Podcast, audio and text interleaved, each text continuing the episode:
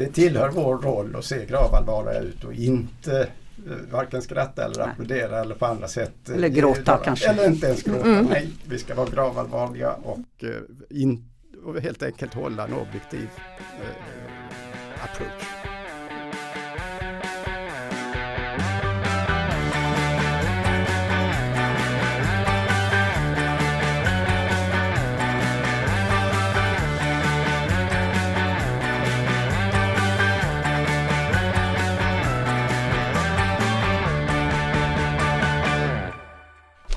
Och välkomna till Madestam och Lämne som är tillbaka efter några veckors uppehåll. Vi har haft eh, mycket att göra Marja, eller hur?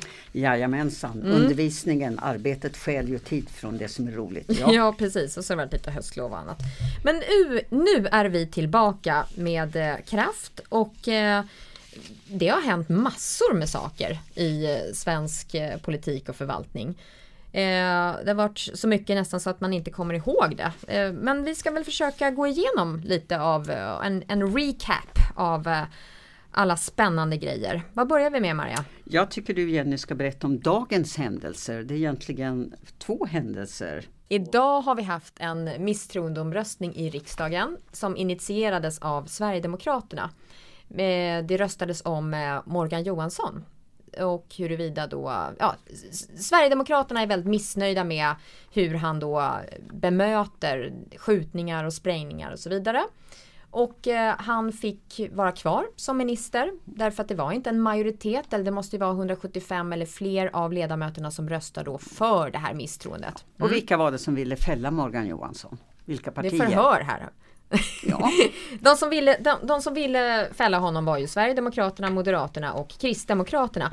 Det som var lite intressant och det man kunde fundera lite kring, för det var ju ganska klart ändå att han inte skulle bli fälld. Det, det, hade varit eh, ganska uppseendeväckande om eh, Liberalerna och Centerpartiet hade röstat för det här misstroendet. Därför att eh, då hade man väl kunnat säga hej då till eh, januariöverenskommelsen och det samarbetet. Men det som var intressant var att Centerpartiet, liksom Vänsterpartiet, la ner sina röster, alltså röstade gult. Medan då eh, Liberalerna röstade grönt, det vill säga eh, ett stöd för Morgan Johansson kan man väl säga. Och eh, ett sånt här misstroende är ju mer av en symbolik, eller hur? Ja, det brukar ju inte gå till så att man, det fälls några Ingen har blivit fälld Nej. av de här elva som har genomförts i riksdagen. Eh, Mm. Men, men eh, det, man kan ju också se det tvärtom som att om man då eh, kommer upp till misstroendeomröstning i riksdagen så kan man tvärtom nästan se att det här statsrådet blir stärkt. För det blir ju ett, här visar ju riksdagen att den ändå har någon typ av stöd. Nej, du, du ruskar på huvudet nu. Ja, nej, det, det tycker jag går väl långt. Tills okay. vidare så finns det ett förtroende för ja. den personen. Men det har hänt något annat spännande idag också. Ja, men absolut, det har det. Idag så har det ju kommit en mätning som visar på att Sverigedemokraterna är det största partiet eh, och har gått om Socialdemokraterna helt enkelt. Ja, det är väl något vad vi har väntat på eftersom de har legat och nafsat varann i hälarna ett tag. Nu ska vi ju komma ihåg att Sverigedemokraterna ofta inför val har varit något överskattade i de här undersökningarna. Samtidigt så gör nu en del av undersökande partierna om sina sätt att göra mätningar så vi kan ju kommer ju att följa om det betyder att det blir några andra resultat. Mm, absolut, och, och det är ju så att, att eh, det här är ju också mätningar som sker i mellanvalstider och det måste vi ju också komma ihåg att eh, ju närmare valet vi sen kommer 2022 så kan siffrorna naturligtvis komma att ändras. Det kan de ju göra självklart innan dess. Men, men de här mätningarna i alla fall säger ju någonting och inte minst så är det väl så att det nu är en enorm press och stress och kanske panik till och med i Socialdemokraterna.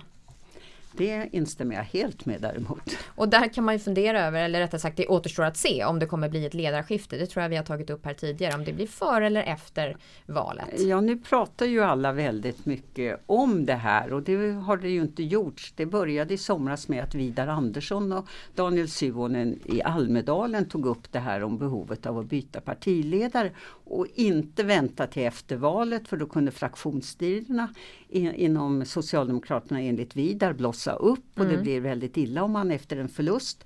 Eh, och, eh, Men frågan är om Socialdemokraterna vågar sig på ett ledarskifte innan valet. Jag, jag är tveksam till det alltså. Men vad, vad är alternativet? Det är väl det som ligger i andra vågskålen? Ja, alltså det förutsätter ju också att partiledaren är beredd att avgå. Hittills har vi inte sett några sådana markeringar. Det var ju en del spekulationer apropå vad som har hänt i veckan så avgår ju LO-ordföranden till sommaren. Karl-Petter Thorwaldsson ja. Ja, mm. och eh, Lena Melin i Aftonbladet har redan utropat sin favoritkandidat till efterträdare, nämligen just den personen som efterträdare som ny partiledare för Socialdemokraterna. Ja men precis, för hon menade ju då på att, att en sån här ett sånt här politiskt djur som Karl-Petter Thorwaldsson är inte bara liksom lämnar strålkastarljuset och, och den politiska arenan. Eh, men då kan man väl kanske fråga sig, då är det lite tidigt kanske att lämna LO för att då eh, bli, om inte Socialdemokraterna ska, ha någon eh, extra kongress och Löfven inom snar framtid eh, meddelar att han tänker lämna. Nej men under 21 är det ju kongress och det behövs ju en tid för partiet att vänja sig och ha en process kring vem som eventuellt skulle... Ja, jag som följer vissa delar av nätet kan ju se att det finns ju två av eh, ministrarna som nästan är ute varenda dag och lägger fram förslag och agerar och har presskonferenser. Och det är Ardalan Shekarabi och det är socialministern Lena Hallengren. Hallengren ja. Precis. Och, men det skulle ju vara ganska smart med eh, Karl-Petter Thorwaldsson utifrån att, för nu är det en annan mätning som kom här idag också faktiskt som visar att nu har Sverigedemokraterna, jag förstod att det inte var statistiskt säkerställt, men det såg ut som att Sverigedemokraterna har gått om Socialdemokraterna i väljarstöd i LO-kollektivet. Och det är ju en enorm symbolik och viktigt också för Socialdemokraterna att man då eh, just tappar i den viktiga gruppen. Och Karl-Petter Thorwaldsson skulle ju vara då en, en gestalt från LO eh, men som ändå skulle vara lojal januariavtalet men ha en annan framtoning och kanske legitimitet än vad Stefan Löfven har. Dessutom var han ju på Vänsterpartiets eh, kommundagar var det väl och pratade. Ja, det var precis innan han tillkännagav att han skulle avgå. Ja. Men jag tror inte det var något samband mellan Nej, men det är absolut. Men det är också stärker väl hans då skimmer av att vara vänster, en traditionell sosse. Eh, ja, ja, nu ska man ju inte citera sig själv, men jag sa faktiskt redan för några år sedan att eh, partiledare och LO-ledare kanske borde byta plats med, med varandra. Eh, ja. Så att Karl Petter som tidigare SSU-ordförande är ju just det politiska djuret du talar om. Ja, ska Stefan Löfven då bli LO-ordförande? Nej, ja, det lämnar? kanske tiden är förbi. Men, men den ena är mera så att säga en, en LO-man. Men du Maria, apropå eh, kommundagar och eh, kongresser och så vidare. Det är mycket sådana partimöten just nu. Ja, det är ett överflöd av dem och jag, till och med sådana här nördar som jag som är statsvetare tappar nästan greppet om det hela. Eh, just nu eh, så sätter man igång på Liberalerna och det är en ödesdag för eh, Sabuni. Kommer det här att bli avstampet för en ny politik, en revitalisering av Liberalerna som fortsätter att klamra sig strax under valbarhetsstrecket, strax under 4 Eh, och hon, om man inte gör någonting i min bedömning så kommer man att fortsätta att tappa åt båda hållen. Både den mera vänsterinriktade delen och den mera högerinriktade delen. Ja men precis, för Liberalerna startar ju sitt landsmöte idag. Ja. Och det som är, har varit snackisen kring det här det är ju att Nyamko Sabuni om man förstår det rätt då har velat byta ut partistyrelsen till mer av personer då få en majoritet för de som är mer på hennes linje. Alltså eh, måttligt eh, roade av januariöverenskommelsen och mer positiva till att släppa fram Ulf Kristersson som statsminister med stöd av, av SD. Men nu ser det ut som att det inte blir en majoritet i partistyrelsen utan det kommer alltjämt vara 50-50 eh, ungefär för de här två falangerna i, partierna, i partiet och det är väl ganska så skadligt för partiet får man väl säga. Ja det kommer att vara väldigt avgörande vad hon säger i sitt stora tal. Mm. Det kommer ju kanske att sätta punkt för eller vara startsignalen för någonting. Mm. Och eh, jag har varit inne, Sverigedemokraterna eh, försöker ju ömsa skinn. De har väldigt öppet, varenda punkt de ska upp och vad det är för underlag till det ligger på nätet för den som är intresserad av att leta. Och vad blev jag förvånad över? Jo, att man ska tillsätta en grupp för att ta fram ett nytt jämställdhetsprogram för partiet och det gällde både familjepolitik och annat. Och det, det här är lite, sen kommer man också att utse en ny vice partiledare och enligt förslagen så är det riksdagsmannen Vinge och Henrik Winge och han är ju en eh, potentiell efterträdare. Eller Ja. han är ju kronprins till Jimmy Åkesson. han det blir kan man det säga. framförallt Han blir det. uttalat nu. Absolut, definitivt. Och det kan man se och märka på många olika vis. Men sen ska vi också säga då att Kristdemokraterna hade ju sitt riksting eh, förra helgen. Och eh, där var det också lite frågor som fick medial uppmärksamhet. Som till exempel det här med familjeåterförening och eh, Ja. eh, täckande slöja i offent- Ja, ja, när man väl- arbetar offentligt och så vidare. Men någonting som vi, när vi snackade i- inför att vi nu skulle spela in det här så, så pratade vi om, eller jag sa det, att jag kan bli helt snurrig på det här med att eh, partierna har olika beteckning för sitt högsta beslutande sammanträde. Det är kongress, det är landsmöte, det är riksting, det är partidagar för Sverigedemokraterna va? Eh, partistämma eh, med mera höll jag på att säga. Och det kan ju vara lite förvirrande och man kan fundera över varför partierna har så olika beteckning på en och samma sak. Det är ju modernt det här att man ska ha sitt eget märke men frågan är om det på den här mångfalden inte skrämmer bort de intresserade. Jag tror att för eh, väljarna eh, så blir det väldigt förvirrande att man har svårt att förstå vad är det för möte som det här partiet har nu och som det förra, andra partiet hade förra veckan. Ja, Vänsterpartiet de hade sina dagar när de presenterade Kommundagar. kommundagar presenterar grunden för ett nytt partiprogram. Men partiprogrammet är det först i maj på deras stora Kongress. kongress. Då är det beslut om det.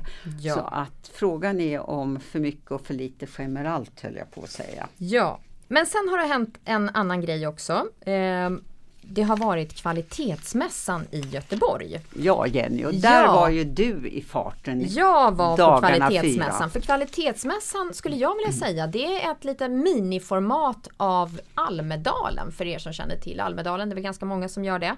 Eh, men med primärt fokus på offentlig förvaltning och eh, mycket kommuner och regioner som åker till kvalitetsmässan och eh, olika aktörer som är kopplade och inkopplade i kommuner och regioner. Berätta gärna mer om det här för till min stora förvåning så är det väldigt dålig mediatäckning på det här. är usel medial täckning och jag tycker att det här är så tråkigt för att i, på kvalitetsmässan där är det enormt mycket spännande seminarier men sen kommer det ju också eh, olika politiska höjdare dit. Där var Magdalena Andersson var den som eh, öppnade mässan och vi hade eh, i år så var också Jimmy Åkesson där och blev utfrågad. Vi hade Eh, nu har ju de i och för sig lämnat men både eh, Fredrik Reinfeldt och Anna Kinberg Batra och eh, Anders Borg så det hela liksom garnityret från tidigare Var Nya inte- Moderaterna var där. Var inte Mikael Damberg där Mikael också? Damberg var där, Anders Ygeman, Lena Hallengren, Lena Micko. Ko. Ja, så det var ju självskrivet det var kanske. självskrivet med, med Lena Micko.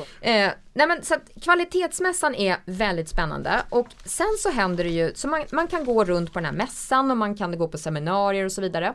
Sen är det ju också en annan sak som utspelar sig där. Det delas ut ett antal priser för det finns tävlingar att bli Sveriges kvalitetskommun, Sveriges digitaliseringskommun eh, med mera. Men också ett pris i Sveriges modernaste myndighet. Och jag råkar sitta med i den juryn för att utse den här pristagaren. Och det är också en, en eh, process som är väldigt intressant skulle jag vilja säga. Eh, Många kan kanske, eller en del kan rynka lite på näsan och tycka att ska man hålla på och ha sån här tävling för offentliga aktörer. Och det kan man ju tycka är kanske eh, till och med ger negativa incitament för, för aktörerna. Men jag skulle vilja säga att just det, den insikt som jag har av det här priset och processen är att det blir en väldig belysning av våra myndigheter då som det här handlar om som vi tittar på vad de gör och vad mycket fantastisk verksamhet som de gör och också belönande skulle jag vilja säga det som vi har belönat. Eh, jag har suttit med i juryn nu vid två tillfällen 2017 och 2019. Den här mässan är vartannat år ska sägas. Och eh, i år så vann Upphandlingsmyndigheten. Eh, I tätgruppen så var CSN och eh, Ekonomistyrningsverket. Och alla de tre myndigheterna är enormt eh, intressanta och eh, välfungerande myndigheter och där man också värnar om att man just är en statlig myndighet med allt vad det innebär. Eh, värnandet om eh, eh, en god förvaltningskultur, statstjänstemannarollen med mera. Eh, så det är också någonting som utspelar sig då på den här mässan där en myndighet vinner priset. Ja, och jag förstår, det, nu berättar du det här, men jag förstår att ni är några som kommer att skriva mer om det också Mm. så att man får, får en bättre insikt precis. Både det och sen ska jag också sägas att jag och eh, eh, två kollegor här då, vi har ju också ägnat oss åt på den här mässan att gå runt och samla lite data för att eh, just fråga de offentliga aktörer som är på den här mässan. Varför är man på mässan och eh, vad fyller det för syfte för kommunen eller regionen eller myndigheten? Eh, och vad tänker man att man vill uppnå med det här? Och eh, det kommer också bli en forskarrapport så småningom. Ja, fast du är väldigt entusiastisk och du ingår i det här. Lite kritisk kan man ju ändå vara. Ja, det har funnits absolut. priser, kommer ihåg. Eh, Man har ju utsett årets svensk och det har ju varit den ena skandalen efter den andra. Det fanns något som hette Kronorna bland verken som var föregångare till det. där. Då var Statskontoret utsåg. Då utsåg man CSN en gång och sen så visade det sig att CSN fuskade med sina fakturor. Det här är fruktansvärt många år. Så det men det är ju alltid en fara att man utser. Det krävs ett gransknings... Definitivt. Jag bara ska säga någonting mer om den här mässan då. För att det är apropå att det har varit så knapphändigt med medial exponering av detta. Det som var trenderna i år det var tillitsbaserad styrning och digitalisering. Det var det som väldigt många av seminarierna eh, och eh, samtalen handlade om. Vad är det mer som har hänt? Eh, vi har också haft en riksdagsdebatt om EU, en partiledardebatt om EU och den eh, tittade du på i onsdags Maria. Ja, jag missade början av statsministerns tal för jag var lat och tittade på TVn. Men det var faktiskt utan ljud de sände halva statsministerns tal. Men går man in på Expressen eller på riksdagen så det var inte därifrån. Men det var väl inte så många överraskningar. Det som var överraskningen var att precis före debattens början och att det var just eh, då, det beror på att det var på dagen 25 år sedan vi röstade om vårt EU-medlemskap. Eh, det som hände var att Jonas Sjöstedt kallade till pressträff. Det vill säga de samlades utanför rummet där och så skulle han dyka upp med en icke vanlig samarbetspartner, en annan partiledare. Och många gissade ju på Jimmy Åkesson och Kristersson och allt möjligt och vad det skulle handla om. Men det visade sig vara Ebba Busch Thor. Och de gjorde en framställan gemensamt om att nu måste Sverige bromsa den tilltänkta ökningen från cirka 40 till cirka 55 miljarder kronor i årlig EU-avgift. Och eh, redan när jag skrev min B-uppsats en gång i forntiden så hade, skrev jag om eh, och skulle fånga in i riksdagsdebatter hur partier ser på samarbete med varann. Så jag hade det temat framför mig. Och det blev inte så mycket av det. Det blev en del som inte hade med EU som dominerade debatten, till exempel kriminaliteten och då var ju även vad skulle man låta EU göra där.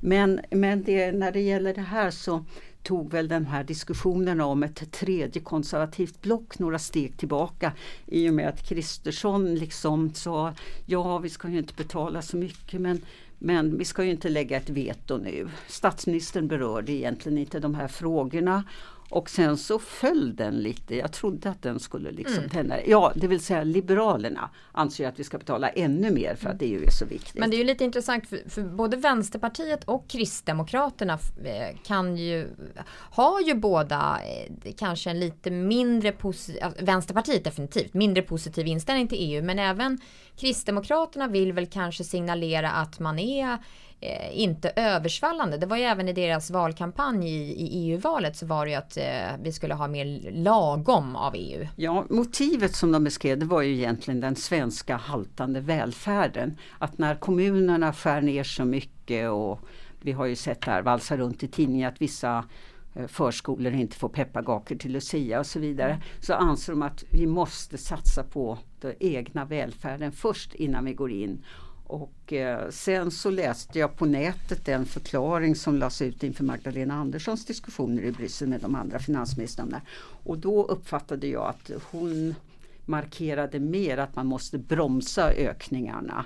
Så att det här en, blir en intressant fråga att följa. Kommer det är väl väldigt otroligt att vår regering skulle säga. Det måste nämligen vara enhetlighet. Man har vetorätt i den här frågan faktiskt. Så alla måste tycka. Alla måste Lika. tycka Mm. likadant om budgeten.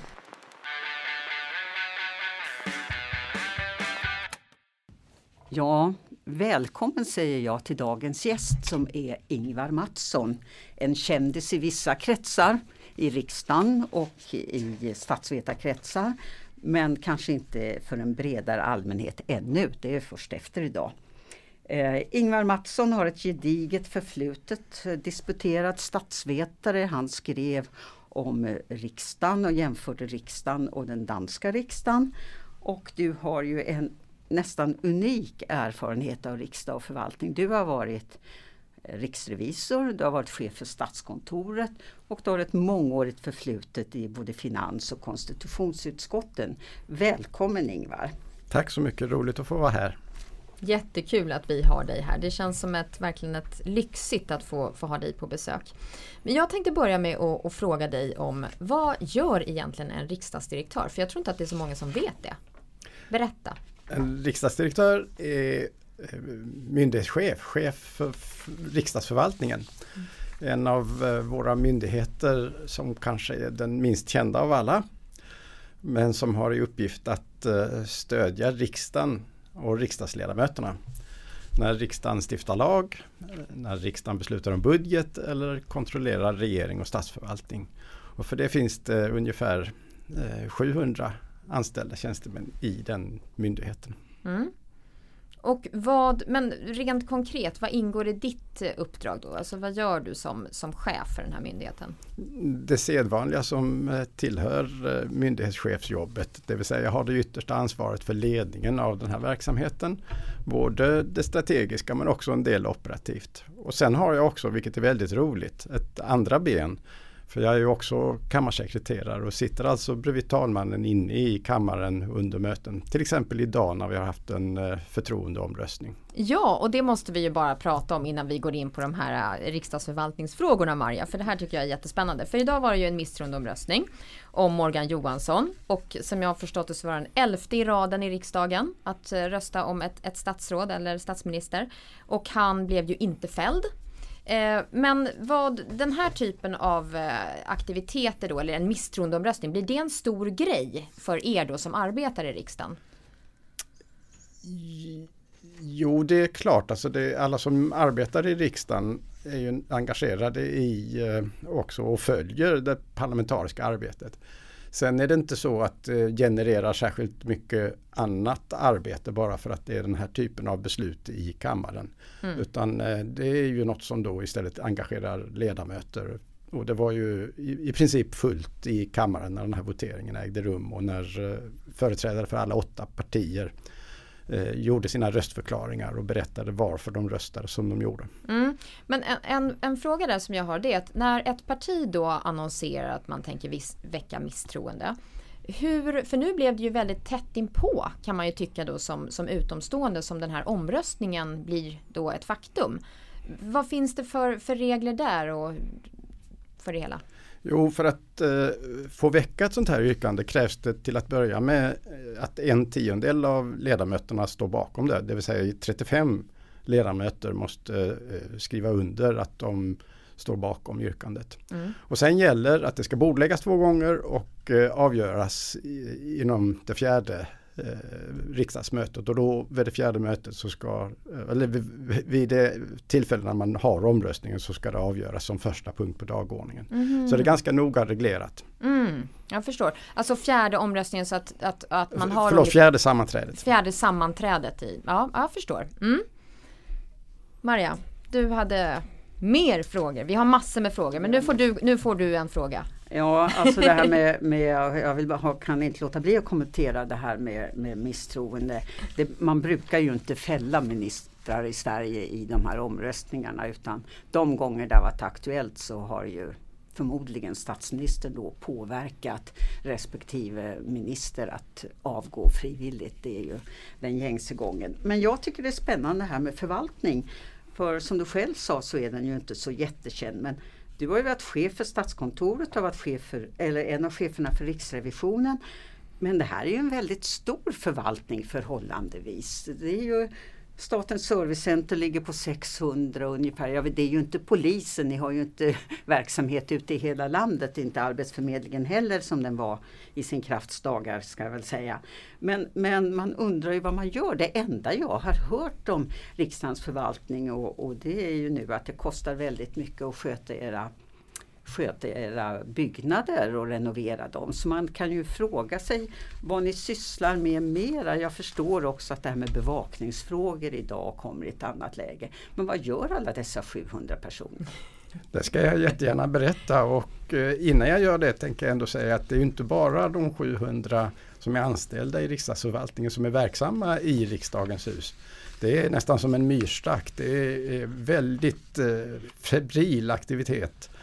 Och eh, utöver de som jobbar i riksdagsförvaltningen är det förstås de 349 ledamöterna, en talman.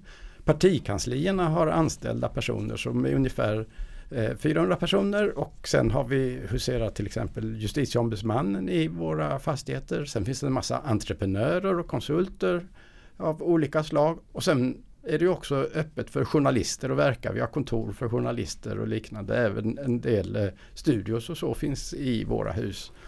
Och det här är en febril verksamhet som också är öppen för eh, besök. Vi har massor av skolbesök. Och vi har massor av internationella besök. Så en vanlig dag eh, mitt i veckan så kan det vara 2000 personer som rör sig och har mm. verksamheten Oj. i våra hus. Så det är en stor verksamhet och vi som då är anställda i riksdagsförvaltningen, vad gör då vi? För det var egentligen det du mm. frågade om. Vi gör allt mellan himmel och jord för att stödja riksdagen i sina kärnuppgifter och för att ledamöterna ska få de bästa förutsättningarna att utföra sitt uppdrag som de fått från väljarna. Det mest uppenbara som jag tror att de flesta omedelbart tänker på det är ju när man ser på TV och det är debatter eller omröstningar då syns det ju att det är tjänstemän i lokalerna som hjälper till att se till att det finns papper och annat som underlag för debatter och beslut. Det finns stenografer som eh, gör anteckningar om vad som sägs. Det finns tekniker som eh, ser till att det blir tv-sändning. Det finns vakter som ser till att besökare eh, hittar sina platser uppe på besöksgallerierna. Men det är inte bara det som är riksdagsförvaltningens uppgift. Vi har också tjänstemän som stödjer utskotten i deras arbete. Och det handlar om eh, högkvalificerat stöd i olika politikområden och också vägledning i eh, frågor som gäller procedurer för riksdagsarbetet, riksdagsordningsfrågor eller grundlagsfrågor. Men det är inte ens det här eh, stannade vid utan vi har en enorm bredd på verksamheten.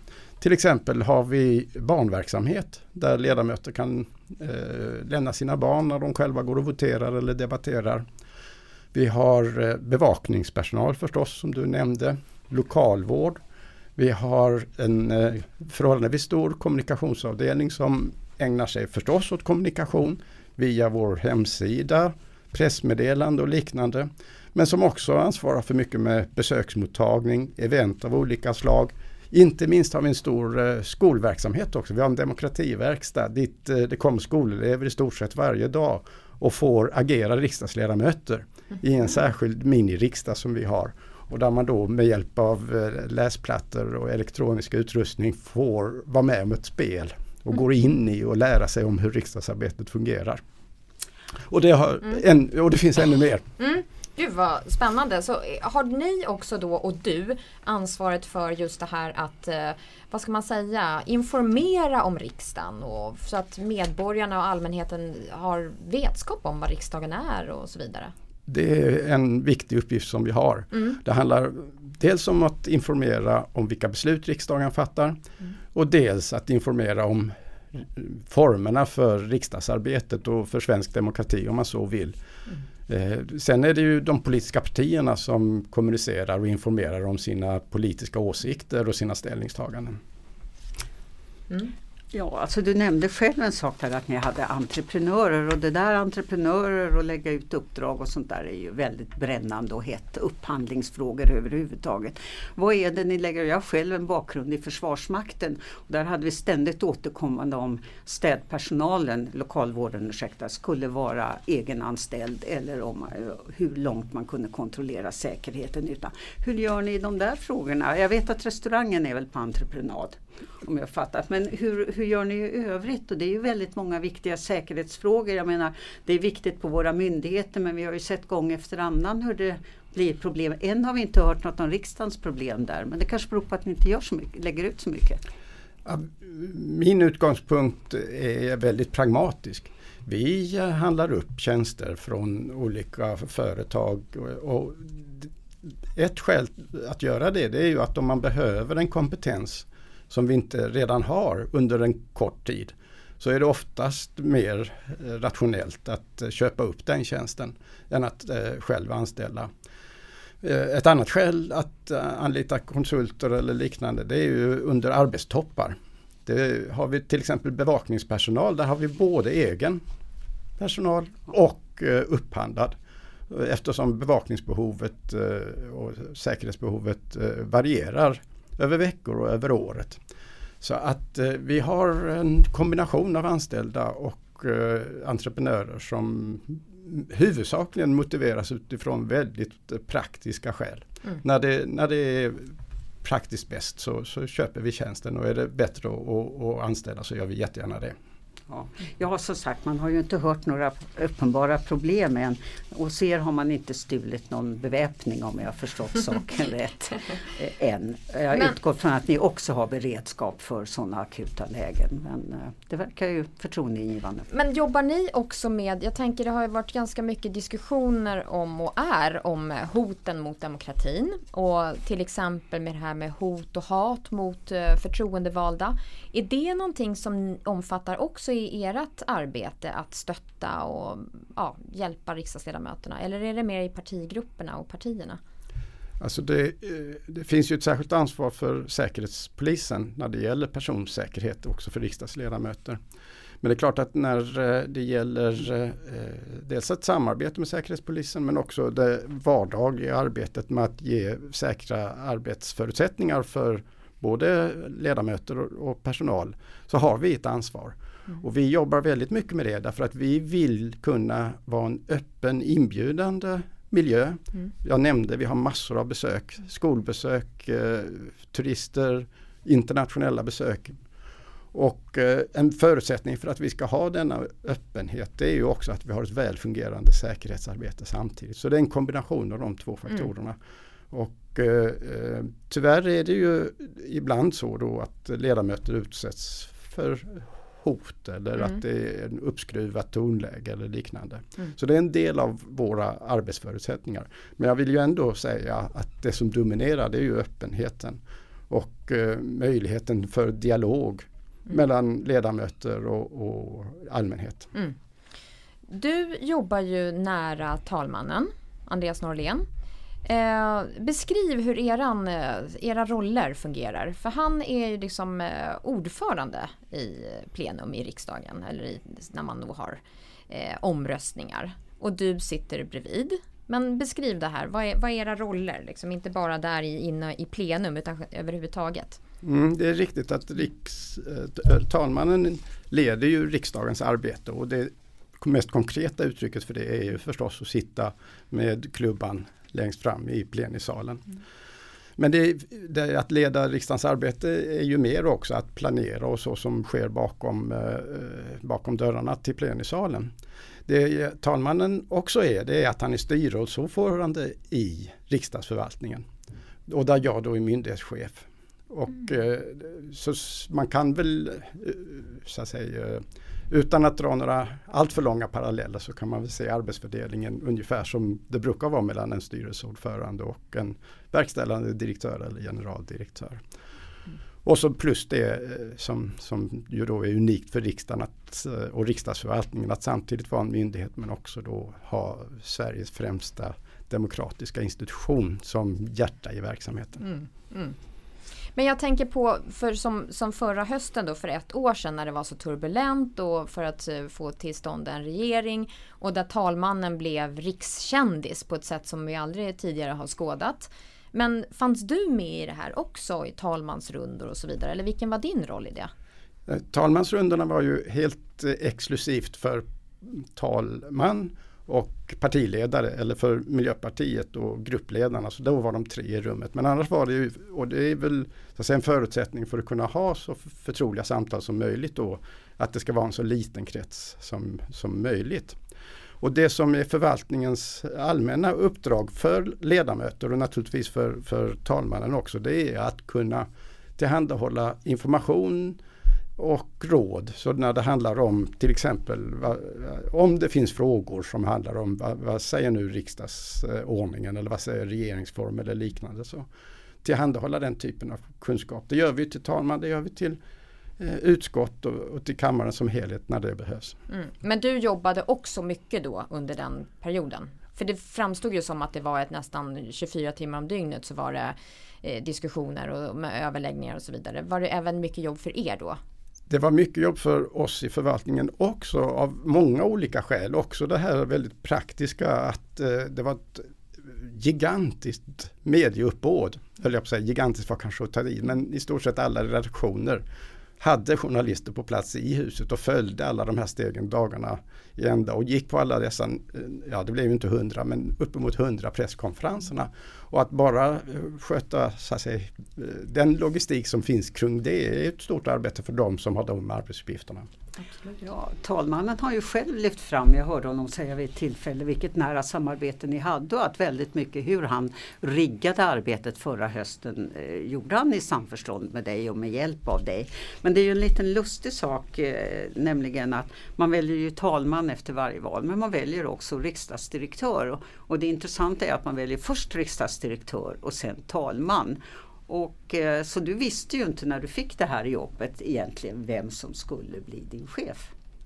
Eh, ska man vara riktigt noga så formellt är det ju så att vi väljs på samma dag ja. och då väljs talman först och sen de tre, eh, tre vice talmännen och sen en riksdagsdirektör. Men det är riktigt i realiteten därför att jag, att, att jag skulle nomineras och föreslås vid den omröstningen det offentliggjordes redan före sommaren. Ja, just det, av den avgående av den riksdagen. Avgående, eh, I den avgående riksdagen. Så då var det ju en valberedning av den dåvarande talmannen och de dåvarande gruppledarna i riksdagen, alltså en för varje parti, som eh, nominerade mig helt enkelt. Och det så det är riktigt att jag visste ju inte vem som skulle bli talman nej, då. Och det är ju också viktigt att påpeka för de som inte vet det då att du är, utses ju då på så vis av riksdagen, inte av regeringen som andra myndighetschefer gör. Det är riktigt och det är väl värt att eh, betona då också eftersom eh, jag i och för sig väljs för mandatperioderna men mitt uppdrag är ju helt partipolitiskt neutralt. Mm. mm. Just det. Ja, sen, jag har en, en avslutande fråga här om du tar mycket mer och det är det här att alla myndigheter är utsatta för utmaningar och hot och Eh, hot om förändringar. Utlokalisering kämpar väldigt många myndigheter emot just nu. Men vad, hur ser du på framtiden för riksdagsförvaltningen? Kommer det att fortsätta så här? Ser du några förändringar på horisonten? Vad händer i andra länder?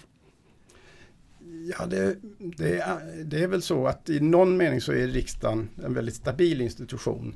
Och riksdagsförvaltningen blir också då en stabil institution. Det är de här kärnuppgifterna som grundlagarna pekar ut som är riksdagens uppgifter. Men man ska inte låta sig luras av det för det händer väldigt mycket.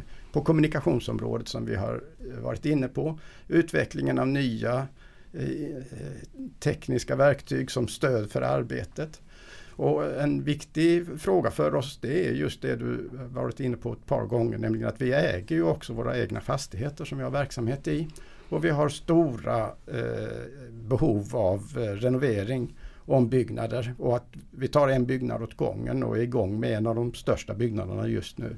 Så det är utmaningar för oss. Jag tror att det som är för framtiden det är att kunna tillmötesgå de förväntningar som ledamöterna har på ett professionellt stöd i riksdagsarbetet. Ett professionellt stöd när det gäller de tekniska hjälpmedel som kan finnas. Och också ett stöd som innebär att ledamöterna ju kan känna att de kan kombinera, för ledamöterna kommer från hela landet, att de kan kombinera att vara riksdagsledamöter och också ha eh, familj och annat mm. långt, eller ute i hela landet.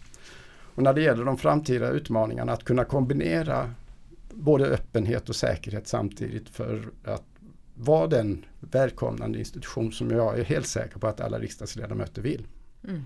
Intressant. Jag har eh, egentligen två avslutande frågor.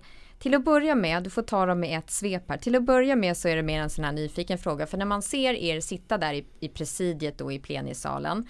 Eh, är det så att man någon gång börjar skratta eller går det att hålla sig för skratt eller att man tycker så här gud vad det där lät konstigt eller är, är, den, är det, ligger det på er att ni måste se gravallvarliga ut och hela tiden vara liksom superseriösa? Det var en fråga men en annan fråga var också eh, Du är, har ju en bakgrund som disputerad eh, statsvetare och Tänkte du när du hade disputerat att ja, men jag ska ta mig den här, jag ska, jag ska jobba i förvaltningen och ja, bli chef? Eller var det, var det självklart eller var det mer att du hade tankar också på att stanna kvar i forskarvärlden? Två frågor. Då börjar jag med den sista. Ja. Därför att när jag eh, inledde eh, forskarstudier och annat så eh, hade jag ingen som helst tanke på att bli statstjänsteman eller liknande. Jag var väldigt fångad av eh, forskning och tyckte det var väldigt spännande och, och jag är helt säker på att hade jag inte tagit steget över till tjänstemannarollen så hade jag varit väldigt nöjd också som forskare och lärare för jag älskade undervisningen också. Mm. Och på den första frågan så är faktiskt svaret ganska enkelt också även om det kanske låter lite lustigt men det tillhör vår roll att se gravallvarliga ut och inte eh, varken skratta eller nej. applådera eller på andra sätt. Eh, eller gråta kanske. Eller inte ens gråta. Mm. Nej, vi ska vara gravallvarliga och, uh, in, och helt enkelt hålla en objektiv uh, approach. Mm. Ja, lite annorlunda än den avgående brittiska eh, talmannen och, och presidiet där kan man konstatera. Tack, stort tack Ingmar för att du tog dig tid att ta hit och välkommen tillbaka säger jag för du ska delta i ett stort seminarium som vi på Förvaltningsakademin här på Södertörn har den 3 december om granskningssamhället. Ja, jättetack för att du kom. Tusen tack för att jag fick vara med. Okej, nu har vi kommit till avsnittet om eller nu har vi kommit till punkten om våran, vad fan säger vi? Veckans minister. Veckans minister. Ja, det var ju några veckor sedan sist, men vi kallade veckans minister. Okej. Okay. Ja, och... Nej, vänta nu, nu tar vi om. Ja, vi tar om. Mm. Nu har vi kommit till punkten veckans minister och Marja, vem har vi valt till veckans minister? Vi har valt en minister som har varit yrkespolitiker ett kvartssekel men som kanske i sina senaste positioner som minister inte varit lika synlig som tidigare. Mm -hmm. Nu är det Big Trivial Pursuit här Jenny. Han är Vem född i Tranås. Okej. Okay. Nej, du får ge mer ledtrådar. Ja, han har varit kommunalråd i Kalix. Ja, men då vet jag vem det är. Ja. Mm, Peter Eriksson, Peter Eriksson. Mm. Han är en man i 60 plus års åldern och han inträdde i förra regeringen då blev han mitt i perioden så blev han bostadsminister, inte precis ett, ett hett ämne men inte precis ett underbart ämne att, göra sig känd på. Nu är han biståndsminister på UD mm. och eh, han har ju också suttit i EU-parlamentet och han har varit språkrör, det vill säga delat partiledarskap om jag så får uttrycka mig amatörmässigt när det gäller Miljöpartiet. Så man undrar ju eh, varför, som statsvetare undrar vad beror det på att han blir så osynlig? Är det en så märkligt att sitta i en sån här regering som ska fatta eniga beslut hela tiden. Kollektivt beslutsfattande. Vad, vad är det som gör att vi inte ser mer av honom? Han är, mm. har varit just nu i Afrika så jag, och det, mm. det, det, svallar ju ändå en del om biståndet och att en del bistånd går till korrupta företeelser. Så att vi vill se mer av Peter Eriksson. Mm, absolut och eh, han är ju intressant på det viset för att han eh, jag studerade ju just den här frågan om hur man också blir språkrör och eh, tittade på processen när han själv då blev vald tillsammans med Maria Wetterstrand 2002. Och det var ju lite speciellt också för att då var partiet i ett skede där man funderade över att gå över till en ensam partiledare. Och han var en sån person som eh, partiet skulle kunna ha valt till ensam partiledare om han hade velat och om kongressen då hade fattat beslut om att man skulle eh, övergå till singulärt ledarskap. Men det blev han istället då tillsammans med Maria Wetterstrand. För han har betraktats i partiet som en väldigt, han har väldig legitimitet i partiet, vilket naturligtvis handlar om också att han var väldigt framgångsrik som kommunalråd i Kalix. Eh, har den här kommunförankringen och eh, har väl också när han då var språkrör med Maria Wetterstrand så blev det ju väldigt framgångsrikt för de två kompletterade varandra väldigt väl och lyckades på något sätt sätta Miljöpartiet på kartan och vara framgångsrika i förhandlingsarbetet, förhandlingarna med regeringen och med Socialdemokraterna och fick ett ganska stort inflytande uppfattades nog många. Och då var det ju egentligen kanske Maria Wetterstrand som blev stjärnan mm. men hon eh, kanske blev det också delvis eh, på grund av också Peter Eriksson för hon liksom blev ju speglad i honom också. De var väldigt olika och de attraherade också lite olika väljargrupper. Sen kan det ju vara väldigt svårt att ha varit, ursäkta att jag förenklat kallar det partiledare och sen gå in. Vi har ju ett strålande exempel i och för sig när Carl Bildt mm. som hade varit statsminister blev en, ja, mm. ingen partipolitisk ställningstagande men en framgångsrik utbildning. Och han la sig inte då å andra sidan heller i mm. Eh, övriga frågor på den tiden. Men, men det kanske är en väldigt svår roll att efter att ha varit partiledare gå in i en regering. Definitivt. Eh, men där är väl samtidigt i Miljöpartiet så ligger det lite i sakens natur utifrån partiets då idé om ideologi kan man väl säga, tanke om hur ett parti ska fungera. Så ska man kunna komma och gå, man kan vara mm. partiledare eller slash språkrör då under en period och sen kan man bli minister och det är inget konstigt med det. Men absolut, det är klart att, att den här exponeringen medialt, han är ju inte kanske lika het och intressant också medialt som han har varit tidigare. Men vi tidigare. får se vad som händer, han kanske Absolut. träder fram här. Absolut. Det var allt vi hade att bjuda på för idag och eh, det har varit ett spännande avsnitt där vi också just jätteroligt att få prata med Ingvar Mattsson och få mer inblick i eh, riksdagen och riksdagsförvaltningen. Och vi säger väl på återhörande till nästa gång.